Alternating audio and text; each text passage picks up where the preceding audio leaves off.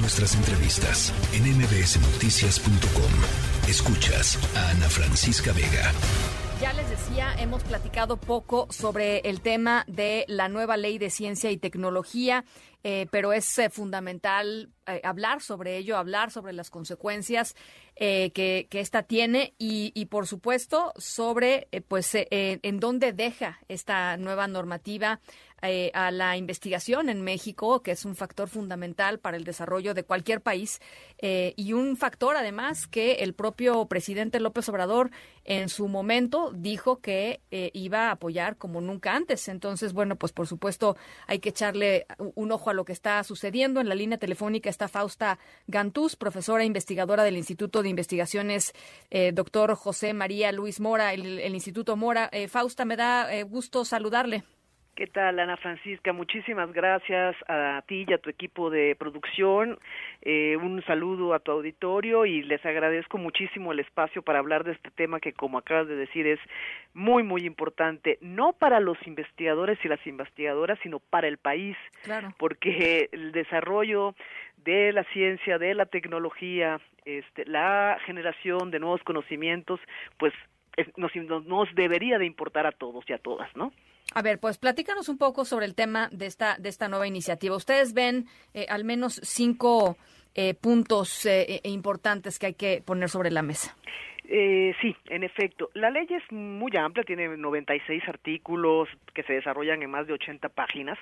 es una iniciativa de ley que eh, armó el CONACID, pero que presenta el secretario de Gobernación a la Cámara de, Diputados.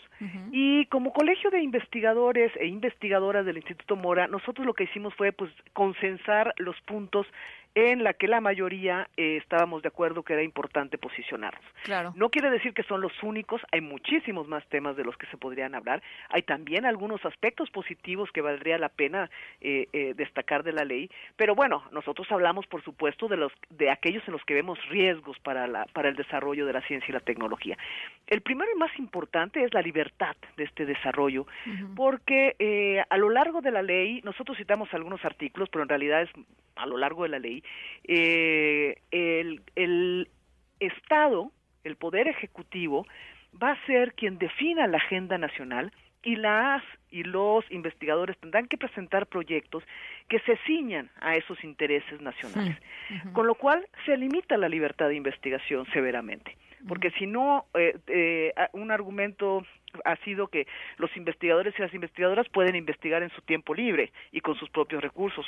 Pues sí, pero ese no es el papel del Estado, sino el de fomentar la generación de conocimiento en todos los temas y en todos los ámbitos, ¿no? Permíteme de, interrumpirte un segundo porque de donde surge esta idea eh, es de la, pues de, básicamente de la, de la titular del CONACIT que eh, tan pronto llegó a su cargo decidió que muchísimos investigadores en México no estaban trabajando para el país o para el bien del país, sino para el bien eh, o de la ciencia eh, extranjera, cual sea que sea esa ciencia, no lo sabemos, o eh, para las empresas multinacionales, ¿no? O empresas extranjeras o, intereses extranjeros. Eh, en efecto, mira, no voy a entrar a discutir dimes y diretes, porque no, no, no, no, no es mi posición, sino a decir que esa es una interpretación, una visión de la directora del CONACIT tendrá sus razones, tendrá sus motivos. Pero si uno lee la exposición de motivos de esta ley, que acompañan a esta ley, firmada por el secretario de Gobernación, se da cuenta que todos son eh, formulaciones, pero no hay sustento. No hay información que sustente esas ideas. Eh, se habla, por ejemplo, de que los y las investigadoras que pertenecemos al Sistema Nacional de Investigadores no estábamos haciendo investigación que beneficiara, eh, beneficiara al pueblo mexicano. A ver, eh, hay una visión utilitarista en esta ley que es necesario eh, dejar en claro y salvar. Eh, la, finalidad de la ciencia, de la tecnología, de la innovación y de las humanidades es generar conocimiento. No es tener una, una utilidad práctica inmediata. Por supuesto, esa generación del conocimiento eventualmente se traducirá en beneficios para la sociedad, en general. Te pongo un ejemplo rapidísimo. El otro día un amigo eh, eh, me decía, el inventor del, del rayo láser, cuando lo, lo descubrió, dijo, bueno, la verdad es que yo en este momento no sé para qué va a servir y luego nos ha servido para todo, ¿no? Entonces, esa es, esa es, la idea de generar nuevos conocimientos, ¿no?